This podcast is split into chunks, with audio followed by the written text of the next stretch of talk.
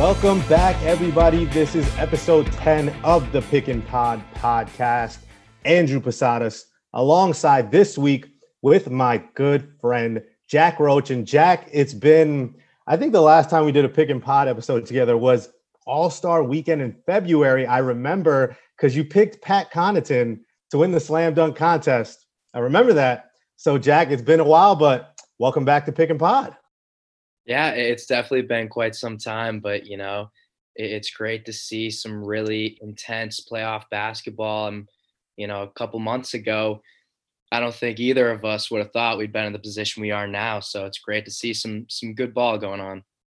Yeah, and and it is September, and right now, traditionally, we'd be awaiting football games and preseason NBA games. But as you mentioned, we're getting playoff games and, and an epic conclusion to one of the series that we didn't think was going to be this good between the Utah Jazz and the Denver Nuggets last night. The Nuggets prevail in what wasn't an offensive slugfest, Jack. It was really a defensive struggle between both teams, but the Denver Nuggets prevail 80 to 78. Nikola Jokic had 30 points, 14 rebounds. Jamal Murray and Donovan Mitchell didn't have necessarily the huge games people thought. Jamal Murray was limited to just 17, Donovan Mitchell 22 points himself. And some notes, Jack. The Denver Nuggets now the 12th team in NBA history to come back from a 3-1 deficit. The last time we saw that was back in 2016 when the Warriors lost to the Cavs in the NBA Finals. And between Donovan Mitchell and Jamal Murray, 475 points combined. That is the most in NBA history, surpassing the previous mark 1969 NBA Finals, Jack. And I think you know these two names, Jerry West and John Havlicek, who had 463 in a series. So just your immediate reaction to what was nothing short of a spectacular series between Utah and Denver. Well, such a crazy juxtaposition from the first six games of the series. You know, it was all about Murray and Mitchell, you know, putting up crazy numbers. And it was you know, some of the most fun I've ever had watching a first round of playoff basketball. Sometimes they can kind of be, you know, four game sweeps and not that entertaining, but this was like as good as playoff basketball gets. And then game seven comes around 80 to 78, and it was a slugfest really between Jokic and Rudy Gobert. You know, you, you, think it's all about the guards putting up the points, and the game slows down and the big men take over. Um, so that was a lot of fun to watch, and it really had that vintage early 2000s slowed down tempo feel throughout the whole game. Yeah, and Jack, I think we both uh, nobody was betting the under in that game last night. I think everybody thought we were going to get into the hundreds. But again, as you mentioned, it, it was really a struggle. And it felt like both teams were just absolutely exhausted. I mean, when you put up those first six games and those battles that they had and all the energy that Denver needed to just come back down 3 1, it just felt like in that fourth quarter, both teams were just mentally and physically spent.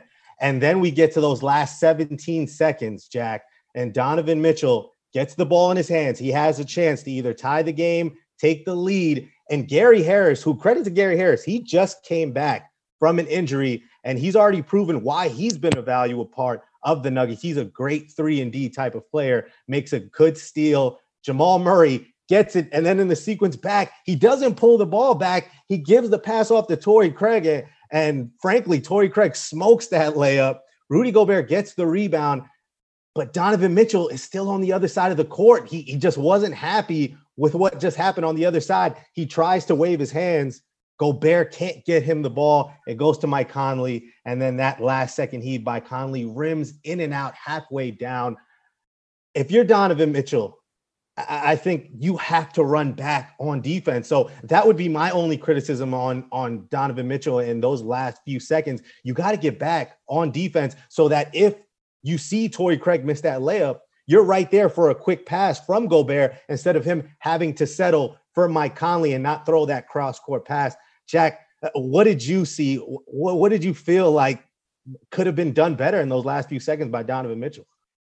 Yeah, I mean, I mean, as a baseball guy, it almost reminds me of like a guy hitting a weak grounder to an infielder and not running it out, you know, and it's so tough to say that for a guy that poured his heart out on and off the court for you know this whole round. Um, I feel like that's the only small stain on, on his uh, resume of this whole series, and yeah, may, maybe he should have sprinted over there, but I mean, it, was it was strange that they were even in that situation in the first place. You know, Jamal Murray going up eh, with you know practically sealed the game. It, it really wasn't even a situation they should have been in in the first place. So I don't give that much.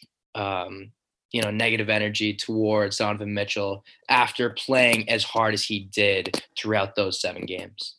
No, that's understandable. Uh, he did every, especially in the third quarter and in the first three to four minutes. He he brought back the team by himself, put the team on his back, and that's what he did all series. He averaged 36 points. Was just absurd, and he's really emerging as one of the young superstars out there that we hope to see moving forward. But but again, when you look at Jamal Murray after he passes that ball to Torrey Craig, he's back to once Rudy Gobert gets that rebound. Jamal Murray's right there, and he still makes that sprint to get a at least a contest on Mike Conley's last second shot. So so for Donovan Mitchell, I understand you're physically spent. You've given all you can give, but but at that point, it, it just feels like maybe you could have just sprinted. I mean, it's all or nothing. At that point, you just got to give it everything you've got, right? You, just can't stand back there and put your hands up and be like, "All right, come, just throw the ball, baseball pass that over to me." I don't think that can happen. Yeah, I mean, with three seconds left in the game, it's difficult to make that, you know, end of one core, half core, you know, like you do what you can. And, you know, it was just such a wild series. I think it's so funny that after 3 1, so many people were ready to to write the Nuggets off, you know, and even if they do end up losing this series, like that's a team that's in really good hands, you know, not just the guys that are established as stars like Jokic and we've seen Murray kind of step into the spotlight, but I mean, we saw some big plays from Michael Porter Jr. last night, and there was a lot of of buzz and hype around even Bol Bol, you know, like at, at the beginning of the series. Didn't see a ton of action just because you know the nature of this series but that's a guy that's that's probably going to contribute going forward and even throughout this series we saw a much lower usage of paul millsap you know that was a guy that they brought in to kind of jumpstart their development with all those young guys and now those young guys have taken over you know they've got a really promising future yeah, and the same can be said for the Utah Jazz. I know NBA Twitter was hot last night talking about potential trade rumors Obviously, Knicks fans feel delusional enough to think that the Jazz are going to send Donovan Mitchell this way. But uh, no, I mean, when you think about it, they didn't have Bogdan Bogdanovich. He was injured. Mike Conley was coming off an injury too. He also left the bubble for the birth of his child. So this Utah Jazz team, if they could add a stretch four to complement Rudy Gobert, there's no reason not to think that this is a top five team potentially in the West. And they will be a factor as long as Donovan Mitchell continues to take these next steps into being that superstar that they need. But for now, the Denver Nuggets will get the Los Angeles Clippers in the next round, and game one will be on Thursday. But now let's move over to that other matchup because we do have a game seven tonight Oklahoma City, Houston, Chris Paul against his old team, Russell Westbrook against his old team. Jack, we saw Chris Paul basically put the Thunder on his back in the fourth quarter to to get them over the hump and to force this game seven. And this has just been such an interesting matchup. That small ball lineup of Mike D'Antoni against really the young grittiness of the Thunder with a mix of some veterans, almost like the Denver Nuggets, just a mix of veterans and some young emerging talent. Jack, what do you hope to see in this game seven? And who do you think ultimately prevails and moves on to face LeBron and company. Yeah, it's going to be a really interesting, you know, so great to have back to back game sevens. Um, I think going into this season, a lot of people were unsure of what the Thunder's plan was.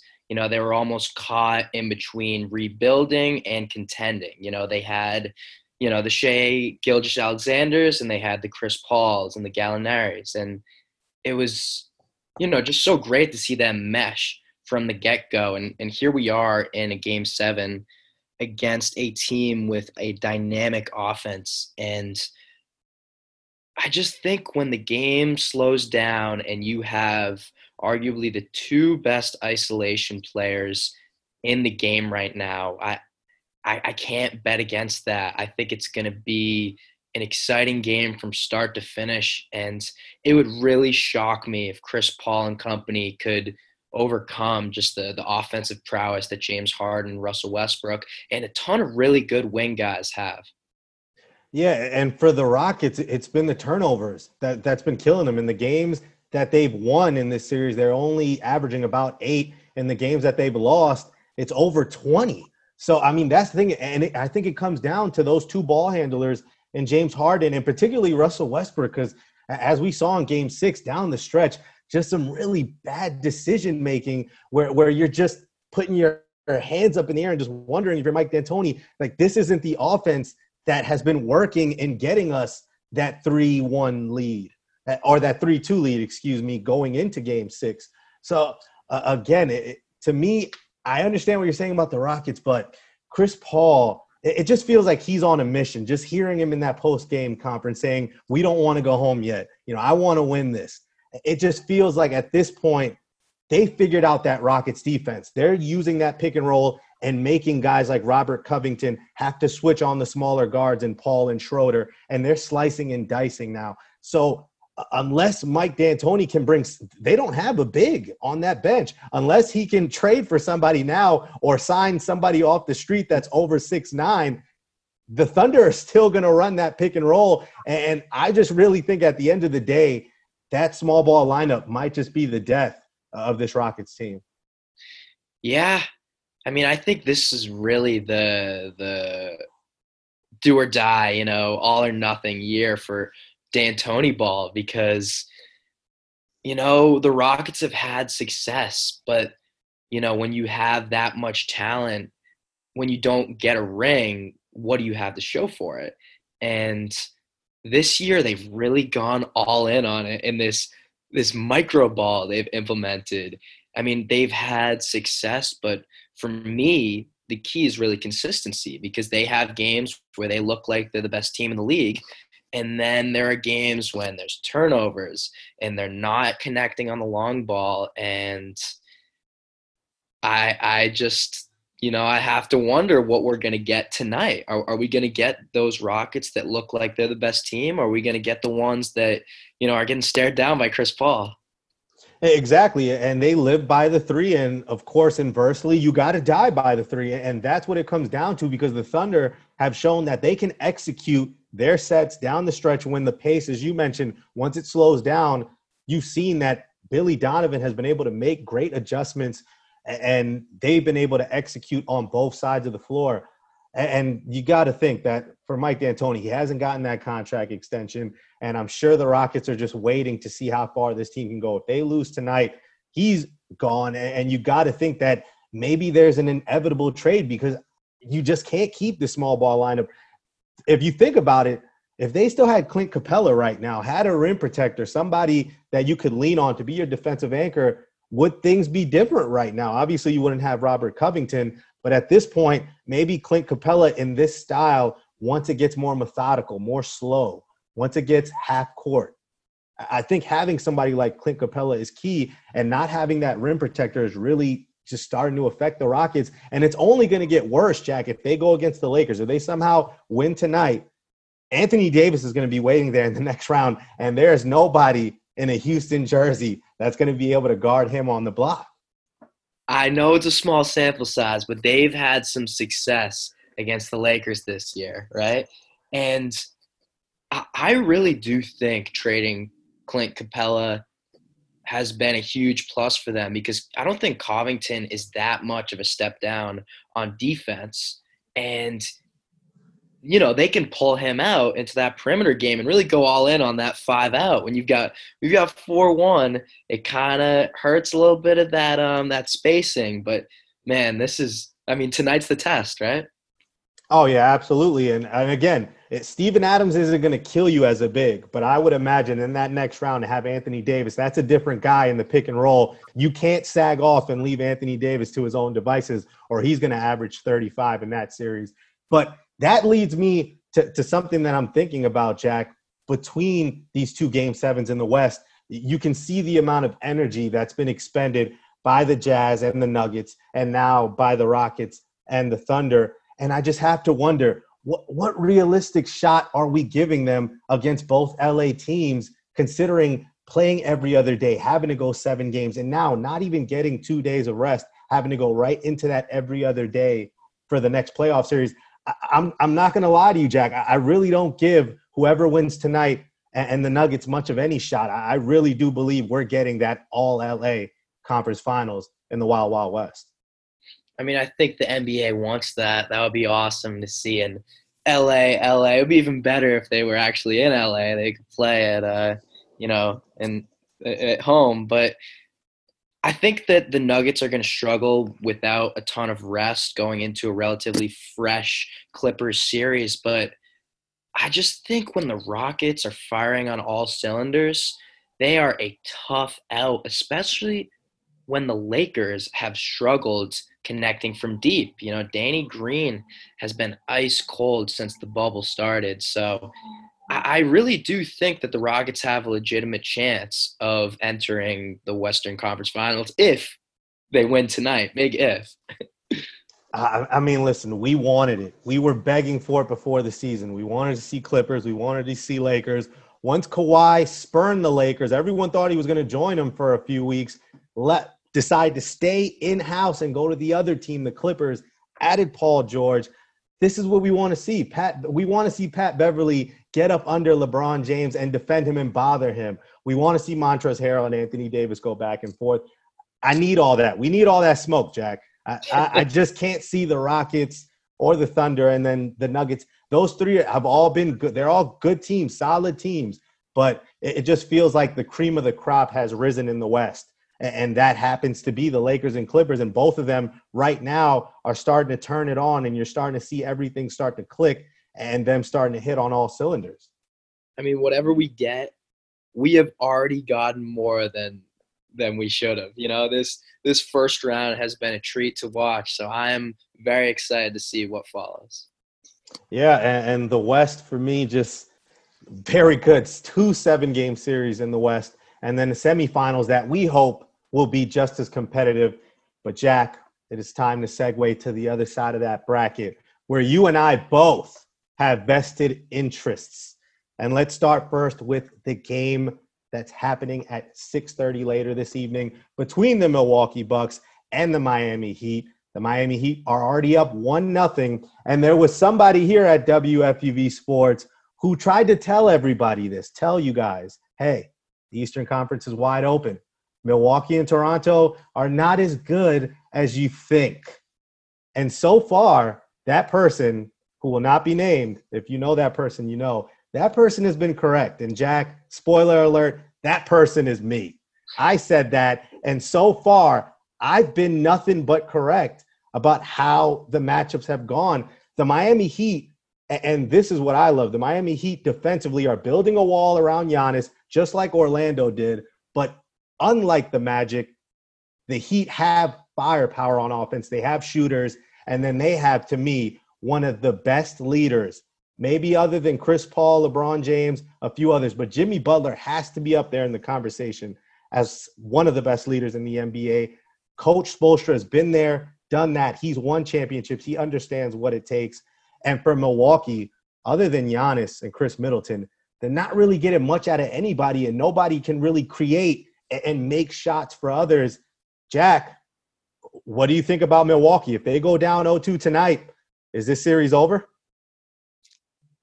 It's not over. It's not over if they lose because uh, that's like uh, when Paul Pierce against the Celtics and the Bucks goes, it's over, and then of course they storm back and win four in a row. This Bucks team is too talented to write them off after two games, but we saw a lot of NBA Twitter hate against the what can we assume that Giannis is going to be the MVP? Is that fair assumption? Okay, I'm getting a nod. Yes, so it's just strange to see the MVP, Defensive Player of the Year, not take on the guy. We can talk about the Heat. They have an extremely deep team, but they have one star, and that's Jimmy Butler. And that man is a forward. Giannis should be guarding him. And he doubled down on um, that take in the post game interview. They asked him, Did you want to take him? He goes, No, why would I do that? What do you mean? He said, yeah, he said only the I do whatever the coach tells me to do. Like, no, you you are the defensive player of the year. But I think it also goes to the fact that the Bucks have no answer for Bam Adebayo, who was close enough, finished second in most improved player, but he has to guard Bam, and that is the problem. Brook Lopez can't stay in front of him, and they don't have any other bigs quick enough to stick with Bam. So at this point, Coach Bud has no choice but to leave Khris Middleton. And as good as an offensive player as Khris Middleton is, he is not that two way type of player. He's not going to stay in front of Jimmy Butler. So for Giannis, I mean, if you are that guy, Jacket, as you just mentioned, you got to go to Coach Bud and said, you know what, this plan isn't working. Put me on Jimmy Butler down the stretch, and, and let's go from there. Right? You, you just got to if you're the MVP of the league. I totally agree with you. And you've got Jimmy Butler, you've got Bam Adebayo, and he's been so effective not only because he can get position in the post, but when you've got one of the Lopez twins guarding him, that opens up the Bam Adebayo is such a great playmaker, and he can make those passes under the hoop and just create a whole new game. But Giannis isn't guarding him either. He's guarding Jae Crowder in crunch time, and trust me, I love Jae Crowder. He's one of my favorite Celtics players ever. But I mean, he's just he's just another another guy. You know, he's he's a good um, rotational player. He does a job very well. He's been extremely effective for this Heat team, but he shouldn't be guarded by Giannis. I mean, yeah, and, and I understand the Bucks don't have Eric Bledsoe, and they're looking for when he comes back. I'm not sure what his status is for Game Two. Up to this point, it is probably just updating in the next couple of hours. But even with Eric Bledsoe, he's not a guy who's going to knock down six or seven threes a game or average eight or nine assists. That's not really Bled. He's more of a scoring point guard in his own right. So even so, even when fully healthy, this is a team that a doesn't really have as many playmakers as people thought. They do pass the ball well, but they don't have at least two guys. Maybe Giannis can be at times, but they don't really have a pure playmaker out there who can initiate offense and really regroup a team when they're stagnant on that side of the floor. And Jack, I think you'd agree this defense, while it was great up to the shutdown in March, ever since they've been back in the bubble, that is not the same defense we saw earlier in the year. And I think Miami's the type of team that can continue to expose it because as the Magic, we saw the Magic gave them their best shot and obviously they didn't have the firepower to withstand the Bucks. But this Miami Heat team, I've been saying it, they have a little bit of everything. They have a great coach, one of the most underrated coaches in the league, in my opinion, who doesn't get talked about enough anymore in Spoelstra. And the mentality, when you have that kind of guy in Jimmy Butler, he was the best player on the floor in game one. And that can't happen when that court also has Giannis Antetokounmpo walking around on it too. I think you'd agree, but but Jimmy Butler again, this is what I, I never expect this. I thought he was going down to Miami to win more domino games than he was actual NBA basketball games. But credit to them, they are a team that in this bubble environment, Jack, you have to agree, they can make a run to the NBA finals. Absolutely. And it's been so interesting to see you know like even during regular the regular season going to a normal playoff setting you you can only guess so much. You don't know what's going to happen. And now we're in this crazy, unique, foreign circumstance, and you know it's it's just kind of wild to see the really good teams sometimes struggling, like the Lakers not you know playing good perimeter offense, and you know the Bucks struggling on defense.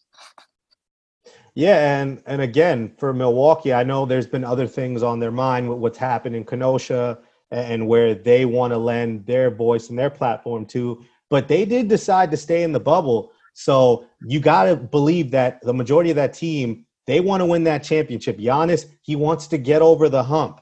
And that's all that's missing right now from Giannis's resume and from Coach Bud, too. Coach Bud has had some good teams back in Atlanta and now coming here in Milwaukee, but that's always been the kind of question mark on his resume is can he win big series and and get his teams to an NBA finals? So for the Bucks, this is huge because if they don't win this series and Miami is able to steal this and move on in in 6 or 7 games no matter what it is, the clock is going to be on Milwaukee to try and build a winner or, or try and reshape this team and to fit Giannis's desire to win that championship, or we might be hearing some heavy trade rumors of Giannis to other teams, and that would only explode social media once Giannis gives out a source that he wants out in Milwaukee.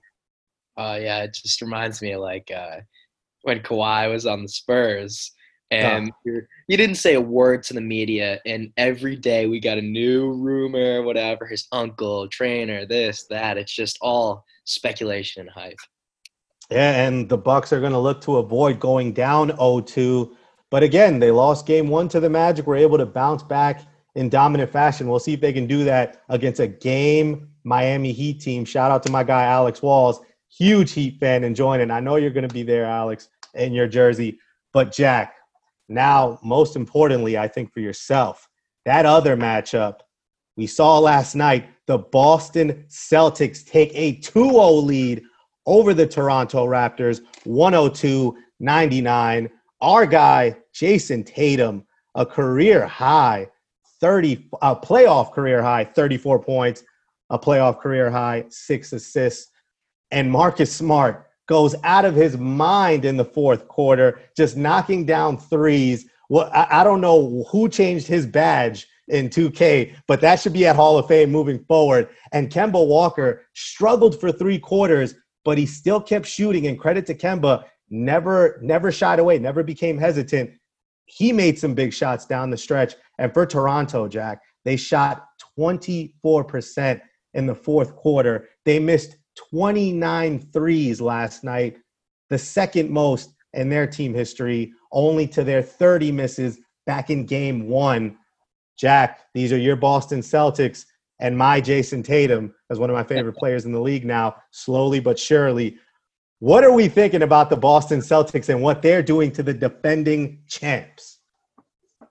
My attitude towards this Celtics team has not changed one bit since they started playing well, other than the emergence of Jayson Tatum as a, I mean, a young superstar. I think a couple games ago, we could have had the debate well, who's a better player in the Eastern Conference? Is it Pascal Siakam or is it Jayson Tatum? And I think two games into this series, Jayson Tatum has definitely solidified himself ahead of, of Spicy P. And when you look at that Toronto team, I mean, it's easy just to say, oh, the reason why they're not winning is they don't have Kawhi Leonard. They don't have, um, you know, Danny Green. But the impact that those guys had is that you're forcing Pascal Siakam to take those big time shots as a guy that hasn't really lived in that spotlight yet. And the time is now, and he really hasn't seized that opportunity. So the Celtics are doing what they've always done, and the Raptors are in this new situation, this new weird environment, and they haven't really lived up to what we have seen them do in the past. Yeah, and the regular season, you don't really experience the loss of a superstar like Kawhi Leonard.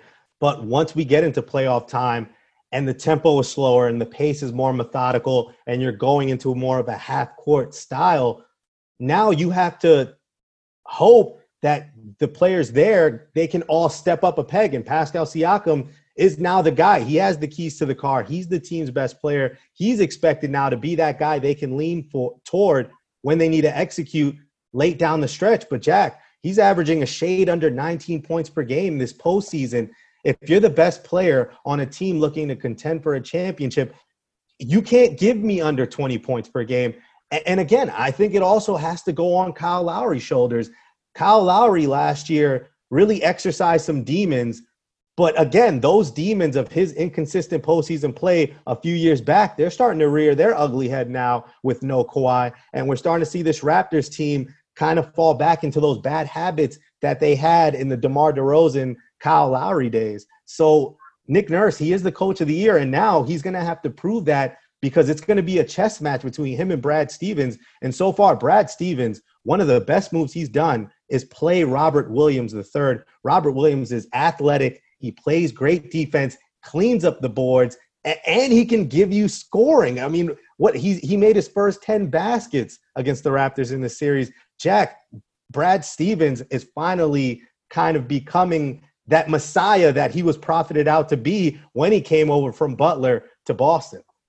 Yeah, I mean, since you know his tenure began in Boston, he's always been kind of um, looked as like a smart young coach, right? A younger, newer face. You know, we're we're so familiar with the Gregg Popoviches of the world, and you know, you get a young guy coming from college, and you know, he struggled last season with all the different personalities, and I, I think the the questions began to reemerge. Well, you know, like what is his impact? What is his legacy going to be?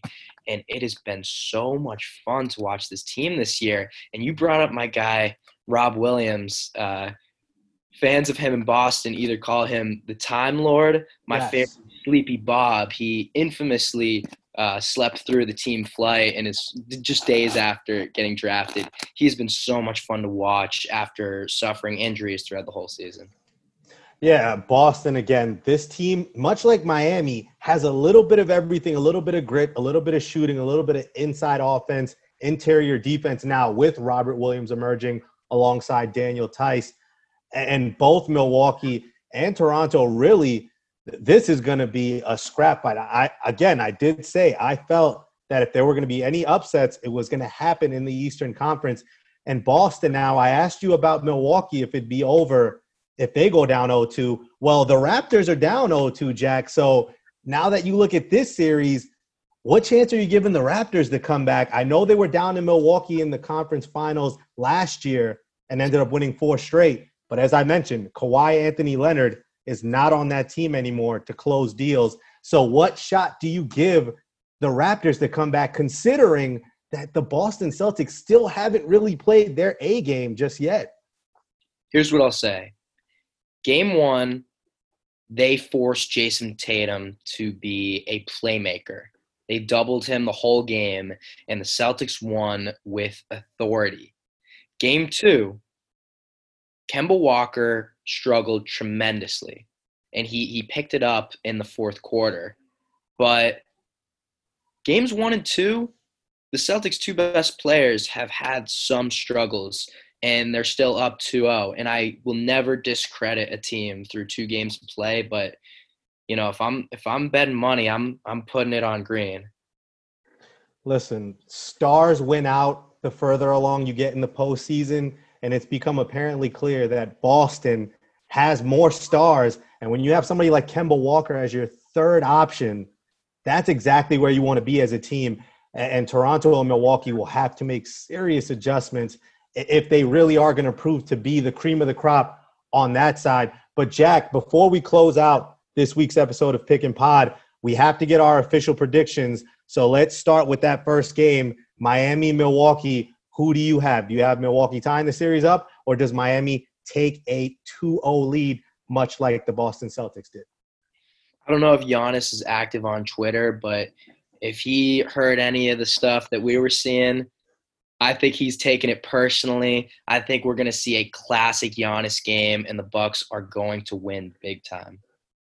I, am going to say this. I think that Giannis finally becomes more aggressive and gets guys like Bam Adebayo, like uh, Kelly Olynyk in foul trouble. I still think Miami keeps it close, but I will give Milwaukee tonight's game. They probably win single digits game. Maybe Giannis does enough. Maybe hits a few threes, shows us that reach. But I got Milwaukee tying up the series. And later on tonight, Oklahoma City, Houston. You were leaning to the Rockets, Jack. Are you going to go official with that Rockets moving on to the next round? when the game gets tight, I can't bet against the two best isolation players in the league. Give me the Rockets. All right, this is tough for me. I want to pick the Rockets because I'm with you. That's the better matchup in the next round. But Chris Paul just seems like he's on a mission, and I saw what he did. He's done it in the past before. He's a cold blooded killer. And I think he'll have that Oklahoma City team right where they need to be. I think they found the the recipe to this to exposing this Houston defense. And I think Oklahoma City, they oust Houston, and we have some serious problems with the Rockets moving forward with Mike D'Antoni and the future of that team. But I think Oklahoma City ultimately prevails, and the slander on Chris Paul hopefully stops because he is a great player. Give him credit, and I think he prevails for this team ultimately, Jack. Yeah, I mean, we'll we'll have to see. I think it's not really. I mean, it wouldn't be a gimme if we were in a game seven, right? It's going to be interesting, regardless of what happens.